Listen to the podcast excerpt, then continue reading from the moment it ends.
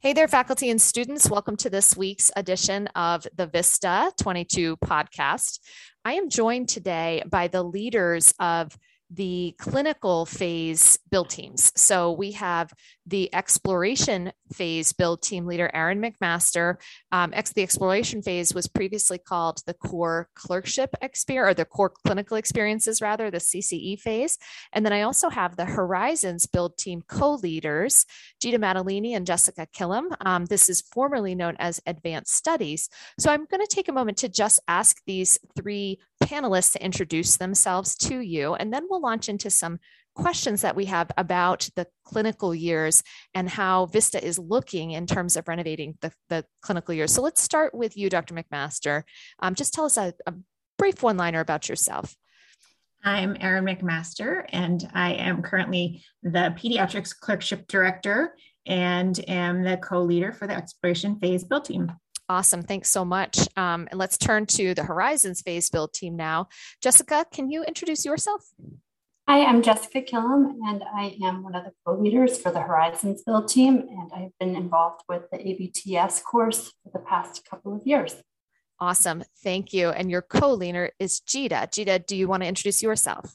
Yep. I'm Gita Maddalini. I'm one of the internal medicine hospitalists. I'm a former UMass Medical School graduate, and I'm excited to be a co-leader for the Horizons Phase Build team. And I'm so thankful that you guys took some time out of your busy days to come and update the community on this part of the renovation. So let's start with a question for Erin. Can you give us just a really high level update on the progress of your build team? What are you guys up to?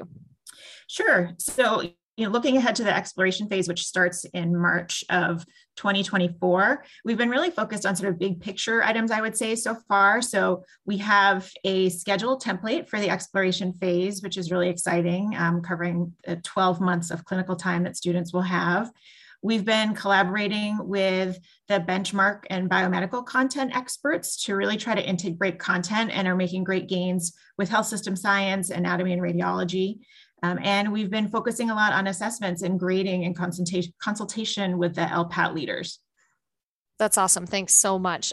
Jessica and Gita, can you give us a high-level overview of your progress? Yeah, so we'll keep it very high level because we're certainly in the infancy of this, but there's been a name identified, as we've alluded to, within the new VISTA curriculum. And so we are calling the fourth year now the Horizons Phase. And we're excited because we've now expanded membership within our build team to have really strong representation from a lot of different departments, which we think will help ensure that we're approaching the redesign in a comprehensive way. So we now have representation from internal medicine, family medicine, pediatrics, critical care, surgery, palliative care. We have mentors and students. And this build team is really just getting underway at starting to adjust adjust the current requirements, adding new elements, and really explore scheduling options. And, since this is not going to roll out until April 2025, we're very much still in the early stages of this, but we're excited by the ideas that we've generated so far. Thank you. It sounds like both teams have really been hard at work. Erin, I'll return to you. What are some of the principles your team's been working with in renovating that critical third year of medical school? So, the CCE year, as it has been, is a predominantly clinical experience. And I think, students have been very happy with the clinical rotations, but what we haven't been great about is the integration of the biomedical and the health system sciences. It's been sort of hit or miss depending on what students see clinically. And so I think we're really focusing on more intentional integration and having really deliberate curriculum around that biomedical and health system science content, as well as the other benchmark content. So I think that's been a big principle that we've been working on. We're also looking a lot at student wellness, thinking about ways to optimize the learning environment by decreasing student density on rotations, making sure that we can really kind of optimize our assessments, which are a very stressful component of the clerkship year, and trying to make that process better for everyone involved. That sounds great. How about the Horizons phase? What are you guys working on in terms of principles? So I think what I'd say is that our overarching goal has really been to try to keep the elements that seem to be working well in the current Link curriculum, but try to adapt to address what are sort of perceived deficiencies within the fourth year as it stands. And so what I mean by this is that there's both a national conversation about fourth year that's happening and has been described in the literature, as well as specific feedback from our students, as well as residency program directors about, you know, things that they would hope that our students could, you know, were better prepared in. And both of these things have really helped us to shape our redesign. Our main goal is to keep this student-centered. And so we want to allow for sort of tailored programming that fits the learner's needs, but also kind of supports progressive autonomy. And so when we're thinking about what the perceived deficiencies are, these are things like honing technical and procedural skills, really getting to emphasize interprofessional and team-based care, all the while kind of encouraging curiosity and scholarly inquiry. And we want to keep an emphasis on one student-centered approach, as well as incorporating sort of cohorted and longitudinal peer curricula sort of throughout the fourth year. That sounds great. I noticed that both of your build teams really dove into schedule redesign and sort of creating structure as one of the first items. Can you comment, Erin, on some unique features to that schedule redesign for the exploration phase? Yeah, so our schedule is now going to be divided into 4 integrated units. And within each of those units, there are 3 4-week blocks. 2 of them will be inpatient and will be of the various sort of typical clerkship domains. So for example, pediatrics and obstetric gynecology are in one block together, in one integrated unit together, And so they'll have 4 weeks of inpatient pediatrics, 4 weeks of inpatient OBGYN, but there also then is an ambulatory block. And this is consistent throughout each of the integrated units. And it's something that students really were looking for, was having more time in that ambulatory setting. And so for every clerkship, there will be a separate block that has ambulatory time within that. We also are really excited for a longitudinal family medicine experience. And students will be assigned to a family medicine practice where they will spend time throughout that exploration phase and continue to return to that site each of the integrated units. The other big change, well, actually 2 more big changes. One is the population and community health clerkship is now part of the exploration phase. And so about halfway through the year, students will be spending 2 weeks in the community, really focused on the social determinants of health. And we have specific time in our schedule for both radiology and anatomy, which we're really excited about. Those are some big changes. How about Jess and Gita? What are some of the features that you guys want to highlight about the schedule redesign for the Horizons phase? So, I mean, I think what we're trying to do is kind of keep what's working and try to create new things to address the specific deficiencies that have been identified. And so what I would say is probably the biggest new feature of the Horizons phase is that there is going to be sort of retention of the traditional block scheduling that we have. And we'll get into, I think, a little bit later about some of the new things that may be incorporated in those blocks. But we're also introducing a new feature that we're calling intersessions. And so these are sessions that are going to take place between our traditional blocks, which, you know, may hold required rotations or electives, but these intersessions are going to be, you know, week-long sessions that help us to, 1, deliver consistent content to students, 2, kind of give students a chance to periodically come back together as a cohort during a year that can often feel a lot more isolated than years 1 through 3. And 3, give students flexibility with scheduling because each intersession is going to be offered twice, but the student will only need to attend it once. We're still working out what exactly those groups will be, but we're excited because we think this is a cool new feature that will help us with content delivery and really keep to that student-centered approach. Thank you. I'm really excited about some of the changes coming to fourth year. I'll turn back now to Erin in the exploration phase. Who have you been collaborating with in this process? You mentioned a few players, and I just wanted to give you the opportunity to talk a little bit about your team and consultants. Sure. So we've had a really collaborative team. The build team members themselves are from all the different clerkship specialties, as well as leaders from our flexible, what are currently called clinical experiences, will be flexible professional experiences. And we've also had consultants from health system science, from our social determinants of health benchmark, from the early clinical build, from that LPAT team, from anatomy, from radiology. And we've had a really great collaborative effort from our students who've been giving us feedback and really helping to inform our final model for that for the schedule that we just talked about. And there's certainly future collaboration to come as we really delve more into the content of our curriculum and move away from the scheduling, which is what we've been focused on so far. And how about for the Horizons phase? Who all have you guys been working with in terms of collaboration? So thus far, we've really been working internally with our build team. We've been reaching out and checking in with the advanced studies curriculum, as well as the EPC as needed. But we are still so far away from our start date that we've pretty much just been working internally at this point. Yeah, that makes perfect sense. Erin, have you guys talked at all in the exploration phase build team about incorporation of longitudinal content areas? Have you come up with a plan or an approach there? Yeah, so if you're thinking about sort of the biomedical content areas, as I already mentioned, we're going to have actually discrete time in our schedule for anatomy and radiology. But moving forward, we'll want to make sure we're addressing, you know, pharmacology, nutrition, and other important longitudinal biomedical content. And then as far as sort of the benchmark content, we're working closely with the leadership in each of those domains to make sure that we deliberately integrate it into our curricula and have actually really mapped that out nicely with health system science as sort of our first phase of that. And I think we'll use that model moving forward for all the other benchmark content as well.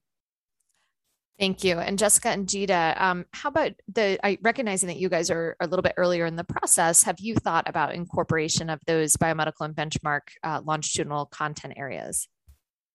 So again, we're still in the really early planning, and we don't have firm details yet, but we're exploring all the ways that we can support the benchmark areas, the health system sciences, the PEDI, population and community health, and the patient and provider wellness. And we're just having conversations and brainstorming at this point about what we can do to support these areas. That makes sense. This question is specifically for the Horizons phase. I'm wondering if you guys can speak to the potential for new rotations in the fourth year. I know there's been some conversation about what might become new required rotations for fourth year learners that address some of those gaps that Gita was talking about when she was thinking about principles earlier in this conversation. Yeah, so I think this is something that we're really excited about, but we are looking to feature a few new rotations in the fourth year. And again, we're still in the idea stage, nothing's been approved. But what we're hoping for is to include a critical care selective. And so that would help us to kind of address learning needs, give students a more solid foundation as they transition to residency, allow us to place more of an emphasis on technical and procedural skills, as well as exposure to caring for critically ill patients. And again, we're still very much exploring what this could look like, how we're going to build it, you know, trying to avoid it being an observership, but how do we, you know, make it meaningful with how many other learners are present in the ICUs. But the advantage there is that there's a lot of different learning environments and the potential to be specialty specific, you know, because there are medical and surgical ICUs, pediatric, neonatal. So definitely more to come on this as we build this out more. One of the other things we're trying to feature is a new teaching elective. And so this will likely take place within the intercession curriculum, but we're hoping to provide both didactics on the theories, fundamentals of teaching and adult learning theory, as well as a project with some sort of active teaching requirement. We're hoping to make an advanced communications curriculum more present and active within the fourth year, again, would probably take place within the intercessions. And then the last probably big thing is that we're looking to incorporate something we're calling boot camps. And so these would be specialty specific. They would take place towards the end of the fourth year, but we're looking to make it a 2-week session that helps to prepare students for the immediate transition to internship that lies ahead. You know, hone skills, get back into clinical mode when maybe some of them have been out of that mode for several months, but also create an opportunity for a warm handoff to residency program directors about the students in a sort of lower stakes environment because it is post-match, but allow us to sort of convey to these program directors, you know, this is what the student's doing well, this is what they still need to work on, and really allow for a more seamless communication between the medical school and the residency program. Thanks. There's so much that will be new and evolved about fourth year. My next question for you is going to be about intersessions. I feel like you've covered a lot of what the potential content of those intersessions will be in your previous comments, but I'm curious if you have anything else you'd like to include or say about intersessions or reflect on how other schools have done something like that cohort regrouping in fourth year. Yeah, so I think some of the stuff I've touched on already are, we're hoping to have a teach-em curriculum there, advanced communications curriculum, but we're also looking to use this time to incorporate some of the other requirements or things that are featured in the current curriculum that may not necessarily have the same home as we move forward. So things like, you know, careers in medicine content, there may be some sort of pathways or capstone time in here. We're likely adapting ABTS to be maybe more of a journal club format, perhaps, but we think that this would fit well within intersessions.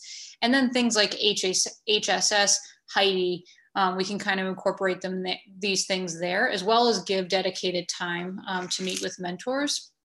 And, you know, some of the inspiration to this did come from looking, you know, what other schools do within their curriculum. And so one that comes to mind is U Michigan. And so they have actually termed their third and fourth year the branches. And so within this, they're kind of cohorted into a longitudinal curriculum within one of four areas. And these areas are completely student, you know, selection based on their clinical interests. And they emphasize that students can enter any specialty from any branch, but the branches that they have are patients and populations, procedure-based care, diagnostics and therapeutics, and a systems and hospital-based care. So there is sort of a precedent for this sort of longitudinal cohorted curriculum within fourth year. And so we're excited to think about this more and hopefully incorporate it in a meaningful way into our Horizons phase. Really exciting times. I wanted to turn back now to the exploration phase and ask you, Erin, you did mention this longitudinal family medicine clerkship, and I think that's a pretty novel thing. So I was wondering if you wanted to talk more about that or reflect on how that experience might benefit our learners. Yeah, it is something we're really excited about. And similar to what Gita said, we looked a lot at what other schools were doing related to some longitudinal clerkship content. And we really felt that family medicine was the ideal place in our particular curriculum for this to happen. And so students, as I mentioned earlier, will be assigned to one particular clinic that they'll get to revisit over time. And what we love about this is that students are going to get to hopefully see some patient populations over time and have some longitudinal patient experiences that they don't really get in our current model. They are also going to be able to return then to these clinics with more sophisticated skills as they go through subsequent weeks, as they gain additional knowledge from the other clerkships that they're rotating through. And so their preceptors are really going to get to see their growth over the entire exploration phase and provide a more longitudinal assessment that we don't currently have for our students. And I think for all those reasons, it's something we're really looking forward to. Yeah, I love that idea of a preceptor or a site of preceptors being able to appreciate an individual learner's growth over time. I think that has so much potential for more robust assessment and formative feedback for the learner too. I know one of the things that the exploration team said at the outset was a challenge in our current curriculum is this idea around learner density, or too many learners at a site at a time, not enough clinical space. Can you speak a little bit to how this new model attempts to address learner density to some degree? Sure. It definitely was an important principle for us as we were thinking about developing our schedule. And so currently our CCE year through Link has a 9-block model. And so students are divided by 9 into those rotations. We are in the moving forward in the exploration phase, we're going to have 12 different blocks. And so that ultimately decreases the learner density right away. On top of that, though, we also are looking to increase our footprint at different clinical sites and have some exciting new rotations that will be coming into play as well. And so with both the schedule changes and the exciting new rotation locations, I think we're really going to be able to address that concern that students have had that it's just been oversaturated at some of the clinical sites to date. Thank you for that explanation and thoughtful reflection on learner density and how some of the changes that your groups come up with will address that a bit more successfully. So to our listeners this week, thank you for your attention today. You'll notice that we brought together 2 years and 2 phases together. And this coupling was purposeful to highlight how we strongly believe that clinical learning is a continuum. And we want to be more successful in the new curriculum with integration, deliberate integration between and across phases. We want to make sure that educators in the 4th year know what 3rd year educators are doing and what the expectations of 3rd year learners are. Certainly our longitudinal family medicine model will help us to see that distinction between what an early 3rd year learner looks like and what a learner looks like at the end of 3rd year to this same concept. So I'm going to turn back to our panelists now and just ask for any other thoughts or reflections or comments before we close for the week.